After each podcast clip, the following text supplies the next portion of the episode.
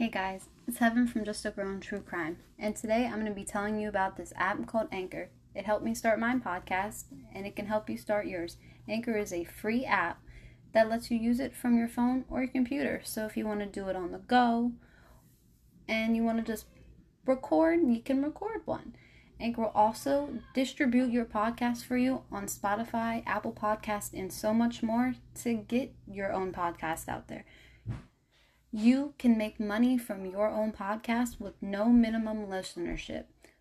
So it's everything you want in just one podcast. Download the free Anchor app or go to anchor.fm to get started. I did. What are you waiting for? Hey guys, welcome back to Just a Girl in True Crime. I'm your host, Heaven. So last week I decided to take a break. I just had a lot of stuff going on, um, work um, my best friend did a gender reveal for her pregnancy with her husband. I went to a family cookout and it totally just slipped by me. And tonight we're just going to do something a little bit different. Um, we're going to talk about the Pennhurst Asylum. It's not going to be super long, but you're going to get three episodes today. So today's Monday. You're going to be getting this, which is a short episode um, I'm going to upload Wednesday and then Friday I'm going to upload as well for you guys to make it up. So, I hope everybody enjoyed, you know, your holiday weekend. You guys had a good Memorial Day. I did. And I hope everyone did as well. And it's Monday, so today we are going to be talking about the Pennhurst Asylum. And, you know, it is a very, very gruesome story from what I found. Um, and it says it's basically like an expert off of the pages of a horror story. It goes from mental abuse and physical abuse and mistreatment of all these patients, and it was very sad to do. So let's just hop right into it. Okay, so like I said, from mental abuse and physical abuse, mistreatment of the weakest among the society, to extreme overcrowding, Pennhurst was home to many tears and screams that went uncared for.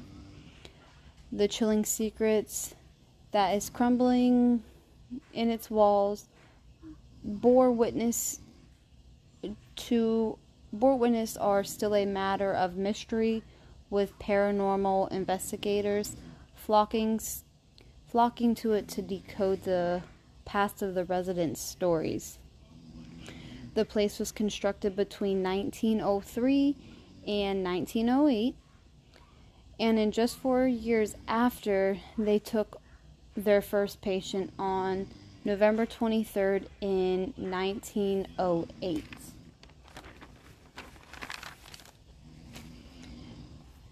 Pennhurst was already overflowing with tons of people, and it was actually meant to be for the disabled and mentally ill orphans, immigrants, and criminals who were thrown into the institution as well. It was feared of those that were different that would lead to a place like mm-hmm. Pennhurst to be created. And you know, that is so sad because you feel like, oh, just because they're different than somebody, they're not right, they're not in their right state of mind, we have to lock them up because they don't fit in society per se. And that's just, that's sad.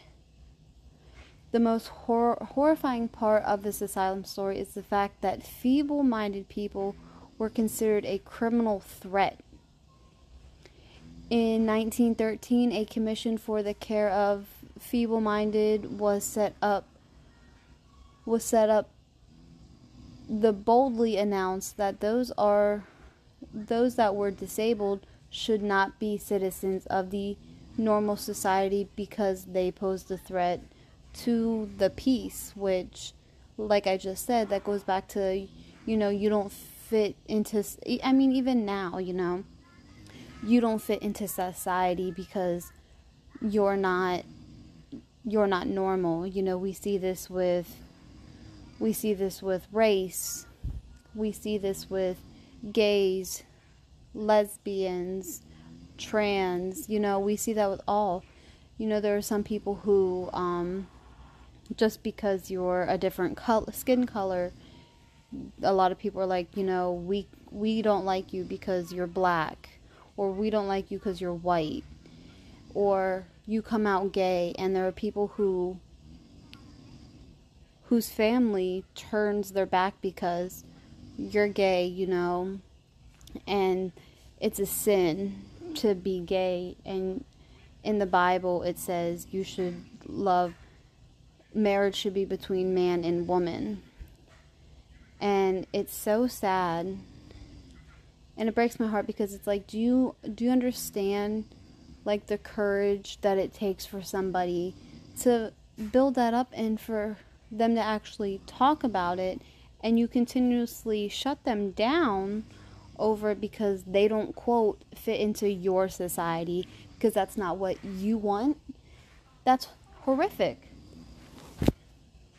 And that's it's sad. And i mean i just i just don't understand people um you know and it makes no sense to me so i feel like you know things still happen and you know if people people don't like change and I think it bugs people the most. And if, you know, like I said, even like this happened in the 1900s, I feel like we still haven't grown from that because people still are mistreated. And a lot of people, you know, don't come out or are afraid to be themselves because they feel like they're not, they won't fit into society of what everybody wants them to be. And you know, God made everybody special. We are all special in our own ways. We're not all built the same. Some are built bigger, some are built skinnier. You know, there's a lot of flaws. We're, we don't all look the same. And you shouldn't judge somebody or try to put them or tell them you belong. You should act like this because you need to be- you need to belong in this society. And it's just and it's just wrong. And that's what these people are doing. They lock, basically locked them up because they were they had the mental problems or people didn't want their kids or criminals and stuff. You're bad. You don't belong in society and it hits hard because it's like I've never dealt with that but I feel I feel for people who have been through that because I couldn't imagine and my oldest you know he looks at me and like I tell him and I'm like, you know, I wouldn't matter what you look like, what your sexuality was, whether you mm-hmm. were gay, straight, bi, trans, anything. I said I would not look at you the same. And you know, I see it on my Facebook and I see it on my TikTok. And I I seen this terrible video where this one girl she came out to her mom like and it was really hard because she was crying and the mom just kind of like was like no like that's wrong you don't do that it was sad because it was like she was like she said that her mom didn't like want her because she was into women and her mom was just like no and as parents i believe we should love our children and I remember when it was on Facebook. I'll say this real quick, then we'll hop back to the story. Um, it was, it was something about like a boy wanting to be a girl or something. And I remember commenting on my Facebook, and I said, you know, if my either one of my boys, if they looked at me and said, "Mommy, I like men," or they liked men and women, I wouldn't I wouldn't turn them down. I t- said I'd look at them and support them. I'd love them and be like, "This is this is you." And I, I wouldn't look at you any different because your happiness is all that matters and everything and then someone comes like and this is parenting and i'm like i was always taught treat someone how you want to be treated and that's how i raised my kids treat someone how you want to be treated. You don't be mean just because somebody else is being mean to you. You be the bigger person and you still treat them with respect. But I also make sure to tell them, you know, sometimes respect, I firmly believe respect is earned and not given. If you've done nothing but have been nice to this person, then, you know, just don't associate with that type of person. Let them go, let them, let them be disrespectful, um, and stuff like that. And I remember the one year, my son was probably, he was probably about like three or four. And he, I asked him, I was like, you know, what do you want to be for Halloween? And he was like, I want to be a princess. And I looked at him, I said, You want to be a princess? And he said, Yeah, I want to be a princess. And I said, Okay. I said, We'll get you a princess costume if that's what you really want. Um, and I'll dress up with you and we'll we'll go trick or treating like that. And I remember when I worked at Walmart and I told a couple of my coworkers, and I remember my one um, CSM, and she looked at me and she was like, "You're not really gonna let him dress up as a Disney princess, are you?" And I looked at her and I was like, "Yeah, why wouldn't I?" And she was like, "You know, he's a boy." I'm like, "But he's he was either three or four. I'm like, "But he's little. What does it matter?" And then she was like, "Well." boys aren't supposed to do that. They're supposed to play with boy things. They shouldn't dress up as girls. And this is when he was an only child. And I was like, but he's little. If that's what he wants, uh, he's going to be the most handsome looking princess out here because I'm not going to tell him no, he can't do this because people like you don't want to accept the fact that he can't do that just because he's a boy. Um, and over the weekend, you know, I was painting my nails, and he comes over to me and he's like, "Mommy, can can you paint my toenails?" So I said, "Yeah." I said, "Pick what color," and I, I we only painted one so far, and I painted his big toenail, and he looked. He, I said, "Now you gotta let it dry," and he was so excited. And then my youngest came over and I was like, You want me to paint your nails? And he's two. And he's like, Yeah. So I didn't put a color on him. I put clear nail polish on him because he still, you know, wants to put everything in his mouth. So I've just like put like a little bit on and I was like, Here you go. And then they'd show me and I'm like, Oh, they're so pretty. And I was like, Oh, they match mommy. They match mommy. So, I mean, you, what I'm basically trying to say with this rant and I'm not trying to rant, and I apologize if I am, and if it sounds like it. Um, we don't we don't have to please. Not we. You don't have to please anybody to feel like you have to fit, fit in society.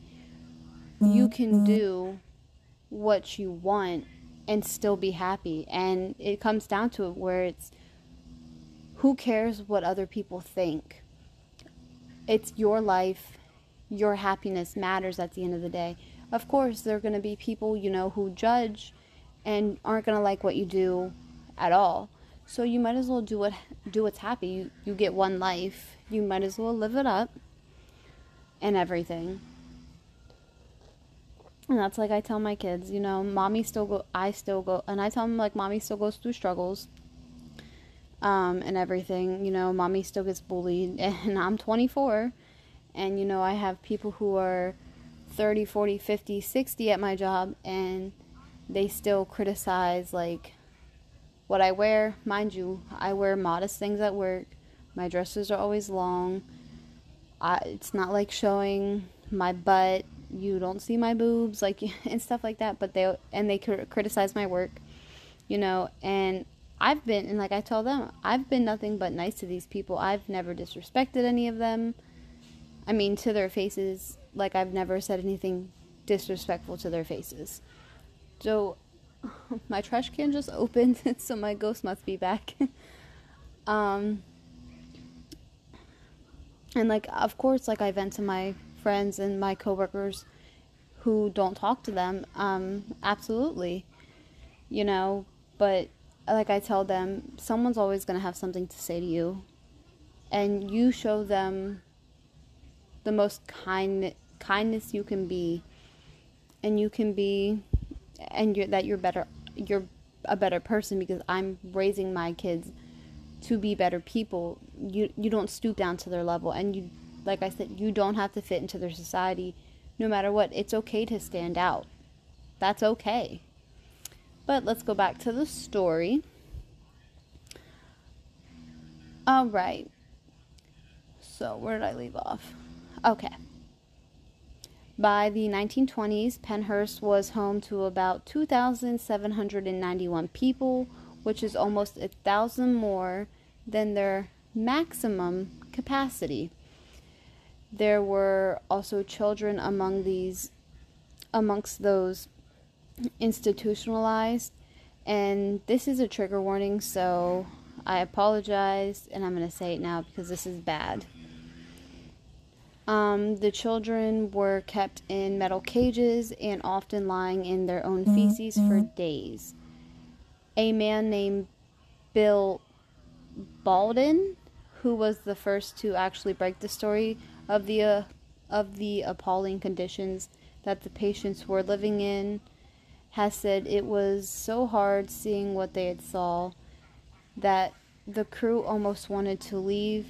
They were so mortified um, I believe he also, I didn't write this down, but I saw when I was doing a little bit more research that he like created like a series or whatever. I think, I believe it was six parts, but don't quote me. Um, and he like made a series, but I didn't really look too much into it, which I should have. The story then actually ran in 1968 and what he showed changed the history of the asylum. Naked, ill, skeletal looking patients and children from six months to five years of age were tied to beds. The patients were also divided into crude categories imbecile or insane, epileptic or healthy, and dental categories of good, bad, and treated teeth which is sad because that all goes back you know now you're it's almost like if you look back like to um history like uh, this my i mean this would i don't know if it's a good analogy but it like you know it goes back to like how blacks and whites were separated and stuff like that kind of you know how they had the colored buses for the colored people and they had their schools and the whites had their schools and stuff like that. So writing this kind of made me feel like okay, that's what that reminded me of. I don't know if it was a good analogy um and that was sad and it it drives me crazy just to know that we were like we were like that and everything and it's and that's heartbreaking so whew, I just don't like how people are categor- categor- categorized in different categories because of the health, you know, your teeth, like all all of this like you're putting into people, which isn't right. Um, at first, male and female patients were kept together initially, but initially were separated to avoid pregnancy, which I guess thinking of that, you probably should have did that first. Um, as like a no-brainer, but maybe they weren't thinking of the time. I'm not sure. I don't know why that happens, but they did eventually separate them after. Maybe like it clicked, but I'm not sure. And those patients suffered the hands of the hands of the staff. So I guess they like they suffered the most, but I'm not sure. Highly functional patients were separated from the lower functional ones, but they were often put in wards with the lesser abled ones as punishment, which is terrible because, you know, okay, you're a higher function, so you belong in the highest tier, and if you were like, I don't want to use stupid, but if you were if you weren't smart that sounds nicer if you weren't smart, you're then you're with the not so smart people, which I don't like either. And that's terrible. And just for the people, you know, what they did for punishment for, to put the high functioning people in with the lower, I mean, that's terrible punishment. I feel like you should could have just let them all live equally, but that's my opinion. Um, some patients were intentionally aggravated intentionally aggravated to turn violent. Their assaults would be arranged by the caretakers. They were beaten, some of them were wheelchair ridden, and some actually died there. In, 19, in 1983, nine employees were indicted on various physical abuse and assault charges. Which, yeah, you should be because you should not be treating people like that. There's a special place in hell for people like that, and I fully believe that. The institution then was eventually shut down in 1987, two decades after the truth had ended up coming out. A part of the um, a part of the asylum actually has been reopened as a paranormal tourist tourist tourist attraction and people say they've experienced unexplained chill screams and voices asking for help, and they saw shadows. Well, guys, that is it for tonight. Bye. No, I'm just kidding, guys. You don't think I wouldn't have dug a little bit into what some people found? And let me tell you, actually, when I was looking, it was hard to find like anything, like a lot of stuff on it, so I just like did like a little bit. That's why I said it's probably going to be shorter. So some people who visited the asylum said they have been scratched, punched, choked. Um, visitors also feel a presence of tormented spirits, which is understandable because of what they were, what they've been through. I get the ghosts of Pennhurst are everywhere. Like I stated earlier, they did close the doors in 1987, and the networks, uh, the networks of buildings was neglected and left to the tortured, sad spirits. The caretakers of the property believe that the building and underground tunnels are actually haunted by angry spirit, angry spirits of patients who suffered and died there, which again is understandable because if I was in there and I died in there, I'd be haunting the shit out of that asylum, okay? Um, they report slamming doors, footsteps, and sounds of vomiting coming from otherwise like empty rooms. Some witnesses say they actually have seen a spirit of a little girl roaming the buildings, perhaps waiting to tell her own story of sorrow and neglect. And you know, how sad is that? That's terrible. Um, I also saw on a couple things that a lot of people say it's like a joke that, you know, they open this up to be like a Halloween attraction. I believe there's like four attractions. And, you know, people like people who were there, worked there, or survivors were like, you know, it's basically a mockery. You're making a joke out of people's hurt and torture because, you know, that's what they do and they just want to make a quick buck. And they don't agree with it at all. I don't agree with it at all. Um, when I looked up people like going to visit, some, you know, they say the people when they're ha- obviously haunted attractions, it's people who dress up as actors and stuff like that. Um, but other than the stuff I said, I couldn't really find anything on it. Um, Wednesday's case, I'm not sure what I'm going to do on Friday. I want to say it's going to be a one of two parter, but I'm not sure. I've actually been doing research on the case of Laci Peterson and stuff like that. I want to finish the documentary because that was actually supposed to be that was supposed to be the podcast, but I keep falling asleep on this da- damn pod, not podcast, on this damn doc series on Hulu. I don't know why, But also last week I've been feeling like an old lady and I haven't been up I haven't been up past like 10. I think I've gone to sleep at like 9:30. But guys, that is it for me today. You can follow me on Instagram at just a grown true crime. I have to really upload all the cases I covered because I'm slacking because it's hard.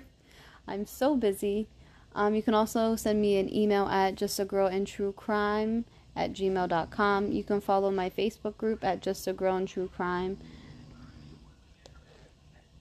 Um, I know last episode I said you could send me voice messages, but I didn't look into sending the link, but I will look into that. So it's up for either, I'll either mention it Wednesday or Friday. And that is it. I hope you enjoyed the case of, you know, the Pennhurst Asylum um, and everything. And just remember, you don't have to fit into society because they want you to fit into society. You can be your own person. And as long as you are happy, then I'm, you know what? I'm happy for you. I'm happy you're going out there because some people, you know, it just it takes a lot of balls for them to step out and be like, "No, I'm different." You know what? Different is okay. I promise you. Well, guys, I will be talking to you Wednesday. Bye.